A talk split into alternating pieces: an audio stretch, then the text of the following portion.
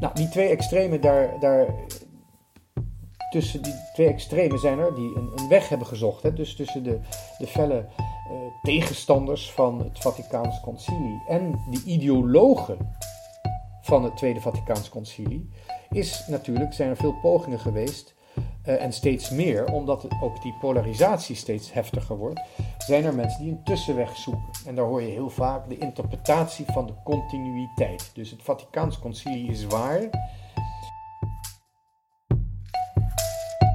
In deze podcast gaat Pater Elias op zoek naar wat echt is.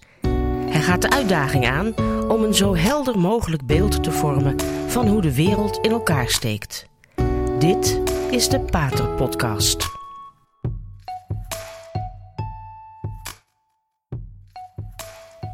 Ik heb vorige keer nog beloofd om terug te komen op dat Tweede Vaticaans Concilie. En dat is natuurlijk heel gewaagd, want in deze polariserende tijden zie je aan de ene kant de voorstanders tussen aanhalingstekens, die het een, ja, die er eigenlijk een beetje een ideologie van maken. Zo van alles wat daarvoor afging was waardeloos, dat klopt niet. En de, het Tweede Vaticaans Concilie is als het ware de, de, de lijn van de partij, de katholieke partij. En die lijn moeten we nu volgen. En uh, als, je dat, als je kritische vragen daarover hebt, dan word je uit de partij gezet. Dus aan de ene kant heb je een, een ideologisch gebruik van het Tweede Vaticaans Concilie. En aan de andere kant, het andere extreem is dat de, het Tweede Vaticaans Concilie is een, is een wangedrocht. Het is een, een illegitiem kind, hè, een buitenechtelijk kind zou ik maar zeggen. Een, een, een wangedrocht, een monster dat uh, geproduceerd is omdat uh, na jarenlange infiltratie de kerk eindelijk is overgenomen door uh, mensen die die kerk van binnenuit willen vernietigen. Hè, de, de, de, er is in Amerika een, een, een, criticus van het concilie, Taylor Marshall. Interessant om af en toe naar te luisteren, wel een beetje langdradig af en toe. Maar hij heeft ook een boek geschreven, dat heet Infiltration, um, waarin hij eigenlijk uh, zodanig de geschiedenis analyseert dat zijn conclusie is dat de kerk al, al uh, sinds 200 jaar of zo geïnfiltreerd is en dat het Vaticaans concilie daar uiteindelijk het gevolg van is. Het vervelende is dat met die um, titel infiltratie maak je eigenlijk al duidelijk wat je aanname is, namelijk dat iedereen die zich uh, vergist of die maar ja, die, die niet de volledige waarheid heeft, dat die dus ook van slechte wil is. En dat is natuurlijk niet zo. er zijn, je kunt überhaupt nooit um, de intentie op hetzelfde vlak zetten als de waarheid. Je kunt met goede wil um, ja, verkeerde dingen doen, of althans verkeerde dingen aannemen, verkeerde dingen geloven. Dus je kunt met goede intenties toch leven van, van verkeerde waarheden, leugens, um, die je niet helemaal doorhebt. Maar je kunt ook, dat is ook zo, je kunt ook met de waarheid kun je verkeerde dingen doen. Hè. Kun, je, kun je foute intenties hebben.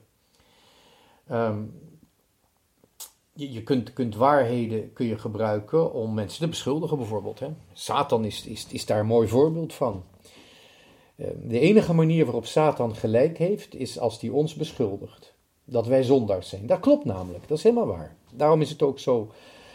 Uh, ja, is de beschuldiging uh, die, die Satan heeft tegenover ons, ja, dat zijn de enige momenten dat hij een beetje fris water kan drinken. Dat hij gekoeld wordt van het helle vuur. De enige troost, zou ik maar zeggen, een beetje raar woord misschien, maar de enige troost van Satan in de hel is uh, als hij ons kan beschuldigen. Want dat klopt namelijk, dat is de enige waarheid die hij heeft. En voor de rest, alles is leugen in hem, uh, totaal gebrek aan identiteit.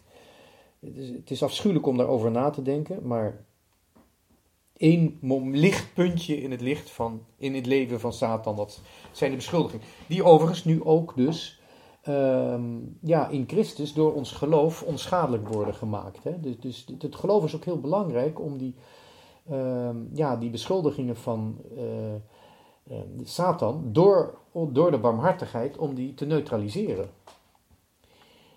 Ehm, maar goed, dat is even een zijsprong. Ehm, je kunt ook de waarheid verkeerd gebruiken.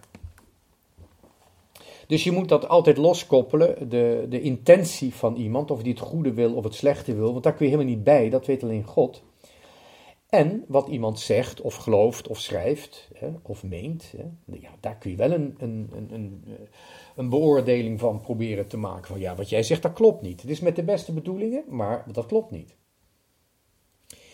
Nou, die twee extremen, daar, daar, tussen die twee extremen zijn er die een, een weg hebben gezocht. Hè? Dus tussen de, de felle uh, tegenstanders van het Vaticaans Concilie en de ideologen van het Tweede Vaticaans Concilie, is natuurlijk, zijn er veel pogingen geweest uh, en steeds meer, omdat ook die polarisatie steeds heftiger wordt, zijn er mensen die een tussenweg zoeken. En daar hoor je heel vaak de interpretatie van de continuïteit. Dus het Vaticaans Concilie is waar, uh, in de mate dat het in overeenstemming is met wat eerder gezegd is. Dat is een, een poging die wordt uh, gedaan.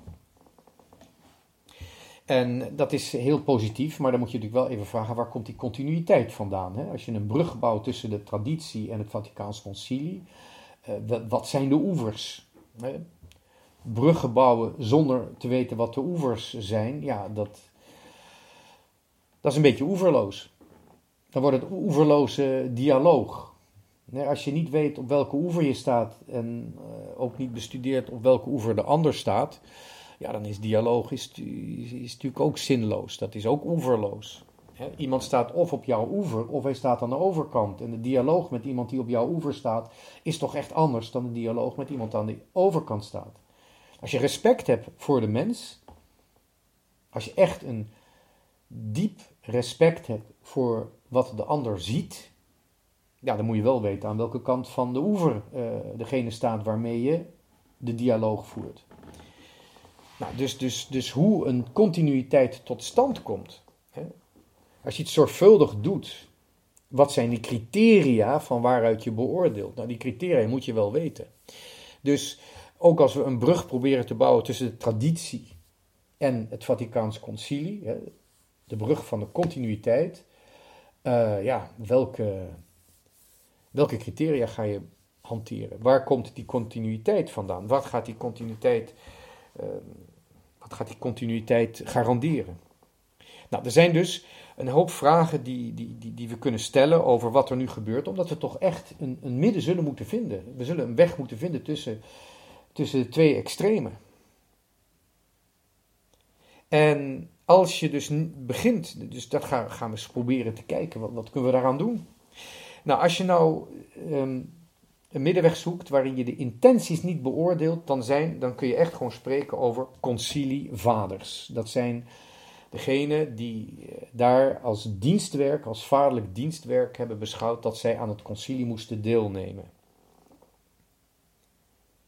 En dat betekent dat je dus gaat kijken naar, als je die teksten ziet die geproduceerd zijn, wat, hè, als je nou echt ontvankelijk bent voor een concilie dat mensen met geloof hebben geschreven, mensen die hetzelfde katholieke geloof hebben als wij, ja, wat zijn eventueel de kwetsbaarheden waardoor dat concilie als een ideologie kan worden gebruikt?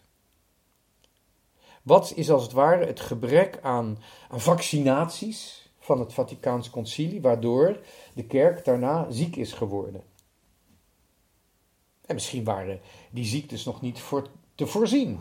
Je kunt alleen maar een vaccin maken als je de ziekte kent. Nou, misschien zagen de, de concilievaders het nog niet aankomen. Konden ze, of sterker nog, konden ze, konden ze er zich geen voorstelling van maken.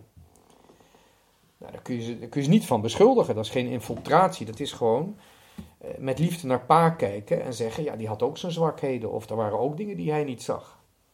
Pa had ook een bril nodig. Heb ik misschien op een oude dag ook nodig.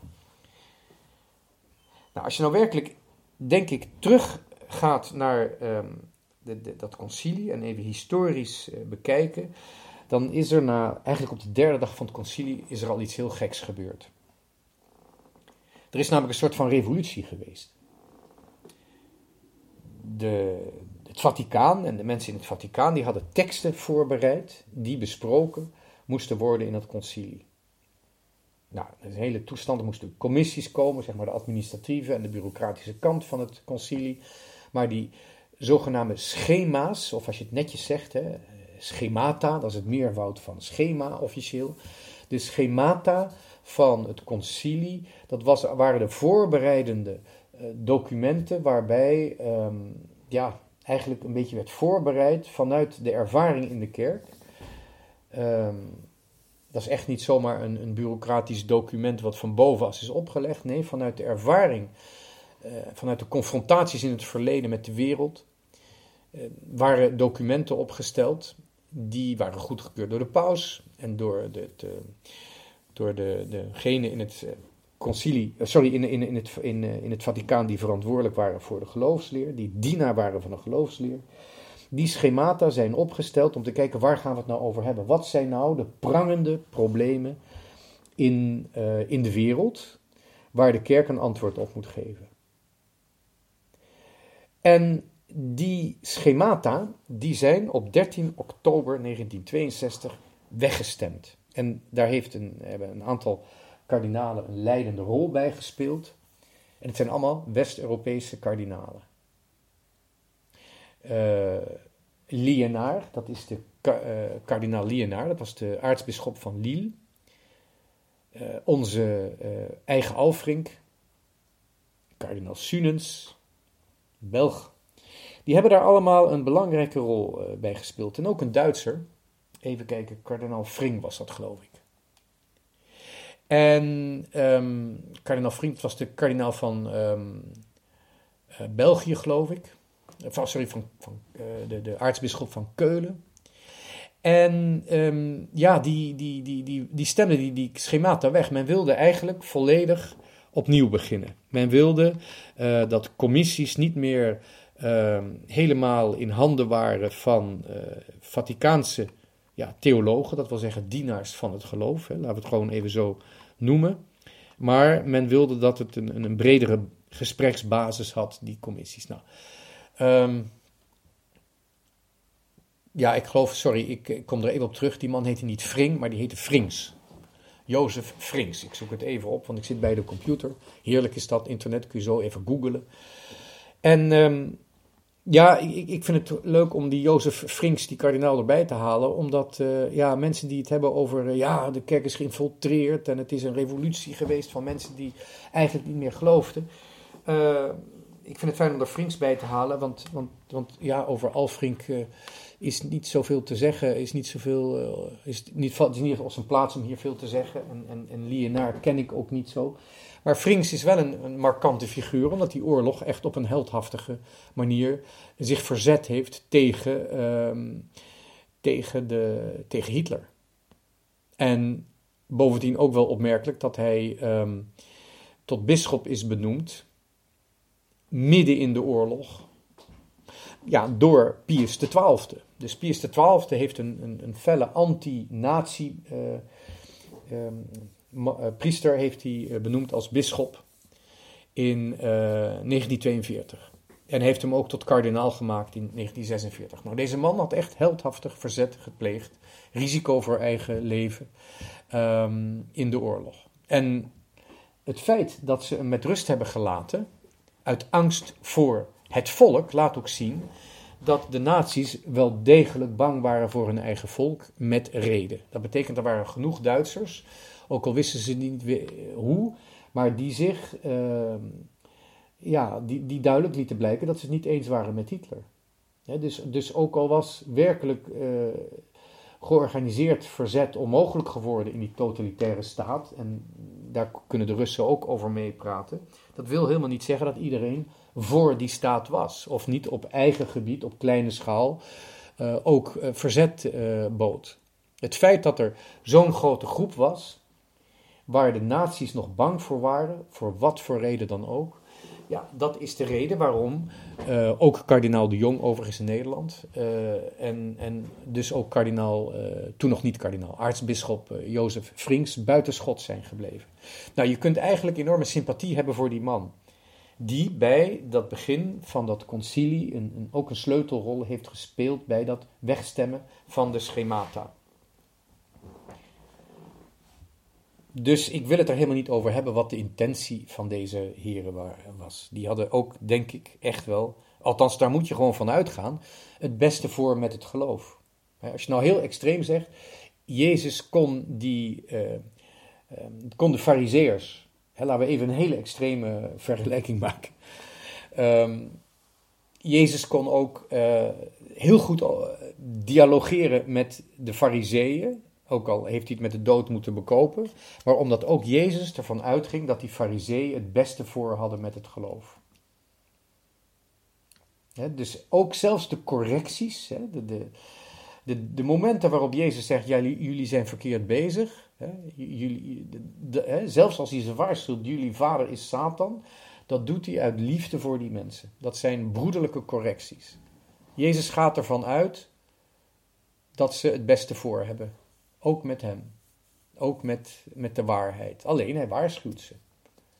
Nou, ehm, ik heb die mannen uh, die, die, die schemata hebben weggestemd. Die heb ik niks te verwijten. Ehm, en ik zal zeker ook niet zeggen dat ze door de duivel bezeten waren. Nee, ik ga ervan uit, per definitie, dat ze het goede voor hadden met de kerk. Je laat het oordeel over de intentie over aan God. Dat doe je per definitie als je rooms-katholiek gelovige bent. Punt uit. Nou, die schematen zijn weggestemd en daarna is een hele uh, groep theologen is eigenlijk van nul af weer willen beginnen. Dus wat is nou echt de kerk? En die hebben dat geformuleerd in het Vaticaans Concilie en zijn ook ja, met ook een blik op de wereld. Nou, als ik nu kijk naar die documenten, dan zijn er echt wel dingen waarvan ik zeg, dat mis ik een beetje. En daardoor zijn die teksten ook kwetsbaar voor ideologisch, ideologische interpretatie en ook voor ideologisch gebruik.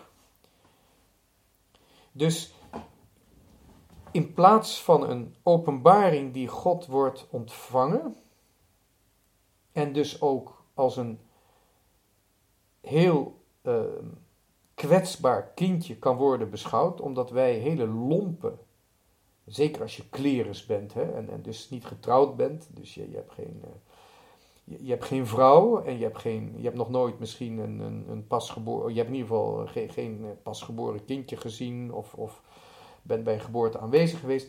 Ja, het is waar, klerikalen zoals ik, wij moeten gewoon oppassen dat we geen uh, lompe stagiaires worden die uh, couveuse kindjes gaan, uh, verkeerd gaan behandelen. Moeten we heel voorzichtig zijn. We moeten heel voorzichtig zijn met dat couveuse kindje dat in onze lompe handen is gegeven, in onze ijdele handen.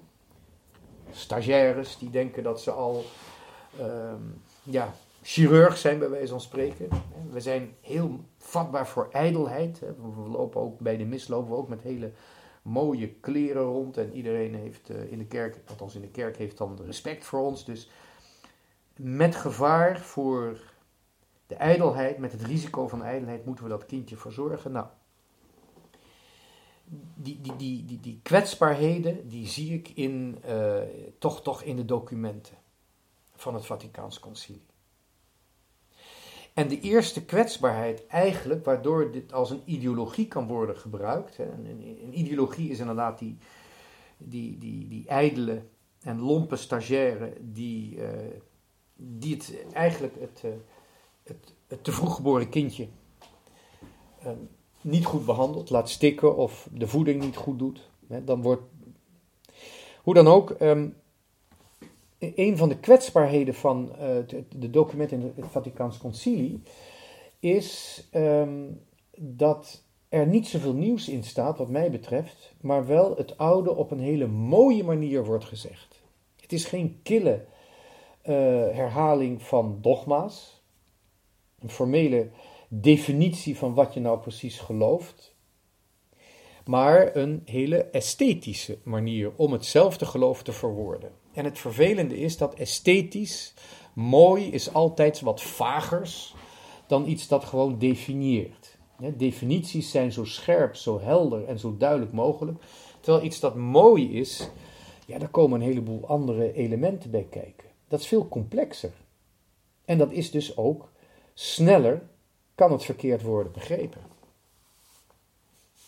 Dus dat is een van de eerste dingen waarvan ik zeg dat is een kwetsbaarheid van het Vaticaans Concilie.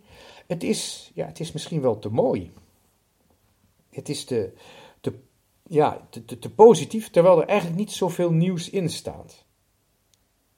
De dingen die daarin staan, die zijn al eerder, ook al is het op een andere manier, uh, zijn die gezegd. En doordat het mooi is,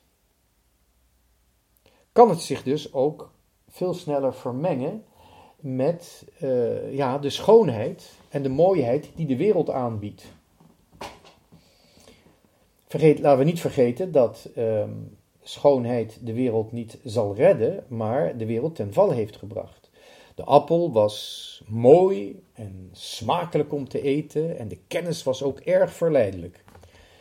Dat is allemaal erg mooi, dat is de schoonheid. Dus de wereld biedt een schoonheid aan. En als de kerk dan zijn boodschap in een nieuw soort schoonheid wil verpakken, ja, dan kan het heel erg uh, makkelijk worden om verwarringen te veroorzaken. En ja, zoals dat heet, buiten de lijntjes te kleuren. Die lijntjes heb je wel nodig om een plaatje in te kleuren. Zeker als je die lijntjes aanbiedt aan de mensen en het ze zelf mogen inkleuren. Want dat is nou juist de vruchtbaarheid van het geloof. Je biedt de lijntjes aan, dat wil zeggen de richting aan. Niet lijntjes waarbinnen je moet kleuren, maar het zijn vooral lijntjes die een richting aangeven. Ja, dan ga je inkleuren. Binnen de lijntjes, maar ook met de blik op waar die lijntjes naartoe wijzen. Dat is de naaste liefde. Dan krijgt de naaste liefde, de boodschap van het evangelie, die voor iedereen hetzelfde is, die krijgt in ieder van ons door de naaste liefde, door de dorst naar de waarheid, door de dorst naar God, krijgt die een heel uniek karakter. Juist als we in hetzelfde uh, geloof hebben, als we hetzelfde geloof hebben en, en de neuzen dezelfde richting opstaan, juist dan wordt ieder van ons door de naaste liefde even uniek als God zelf uniek is. Wanneer je de boodschap te mooi verkondigt, te esthetisch, ja, dan die kan ook verkeerd begrepen worden, omdat de wereld met een heleboel de wereld ons ook verleidt met schoonheid en mooiheid en, en verleidelijkheid. Dus dat is al één, manier waarop je in de gevarenzone komt. Dat is overigens heel begrijpelijk. We moeten wel ook zien in welke tijd de concilievaders leefden. Niet alleen hadden ze de volstrekt perverse ideologie van het nazisme meegemaakt, maar ook die van het, um, van het communisme, hoewel daar veel minder aandacht voor was. En dat is een van de gevaren geweest van het concilie dat men eigenlijk niet tot een veroordeling van het communisme is gekomen. Dat is echt een enorm gebrek en daardoor ook een enorme kwetsbaarheid. Wel uh, heel duidelijk een, een tijd van na de oorlog, met de ervaring van het nazisme nog heel fris, maar veel minder aandacht voor de ervaring van het communisme. Misschien juist om je met dat communisme te verzoenen, wat door velen al onmogelijk werd uh, geacht en dat ook later, die verzoening, onmogelijk is gebleken. Het was volstrekt zinloos om met uh, ja, om de communisten als gelijkwaardig te beschouwen. En degene die dat goed wist, was natuurlijk Karel Wojtyła, die ook een grote rol heeft gespeeld in dat Tweede Vaticaans Concilie. Ik weet niet precies wat hij heeft gedacht van het feit dat het communisme niet expliciet werd veroordeeld. Er zijn natuurlijk een heleboel andere misstanden die veroordeeld hadden kunnen worden in het uh, Vaticaans Concilie. Maar ik denk wel dat ook de aandacht voor de schoonheid er zo is geweest om iets mooi te kunnen zeggen in plaats van ja, formeel, waarachtig. Omdat die moderne tijd waarin de kerkvaders leefden zoveel lelijkheid had geproduceerd. In de zestiger jaren, de, de, de, zeg maar de, het, het, het absolute geloof in de techniek, in de efficiency, bij bijvoorbeeld de architect Corbusier, die onmenselijke, uh, ja, moderne wijken uit de grond gestampt heeft. Iedereen heeft het over de kerk van Corbusier in de Jura, dat is dan zijn meest bekende gebouw. Ik kan niet zeggen dat ik het mooi vind, maar goed, het was wel origineel. Maar de moderne wijken die Le Corbusier heeft gebouwd, die zijn onmenselijk.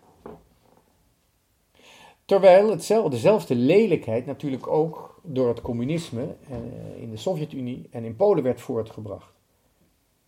Ik heb zelf in Rusland gewoond, zoals u weet. En ik kan me nog de opmerking van een broeder herinneren. Dat hij na een paar maanden gewoon moe werd door het gebrek aan, aan schoonheid om zich heen. We leefden natuurlijk in de ex-Sovjet-Unie. Er waren best wel mooie dingen, maar die zaten bij de mensen in hun kamer. En ook wel in de kerken die langzamerhand hersteld werden.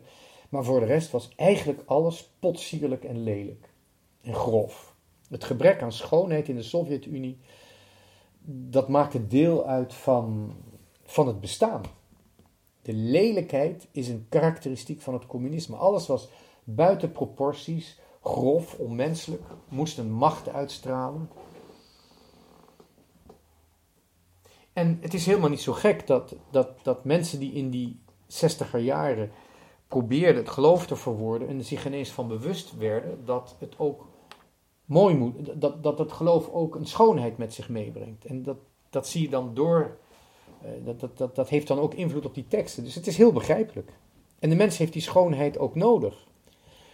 En we moeten het nog eens maar over hebben van, uh, probeer te kijken, wat betekent schoonheid nou met ons geloof?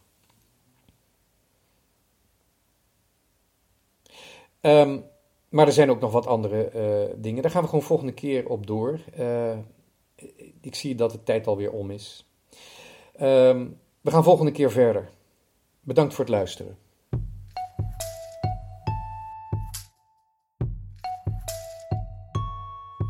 Dit was de Radio Maria Pater Podcast met Pater Elias. Deze podcast is online terug te luisteren via de website van Radio Maria en andere podcastplatforms.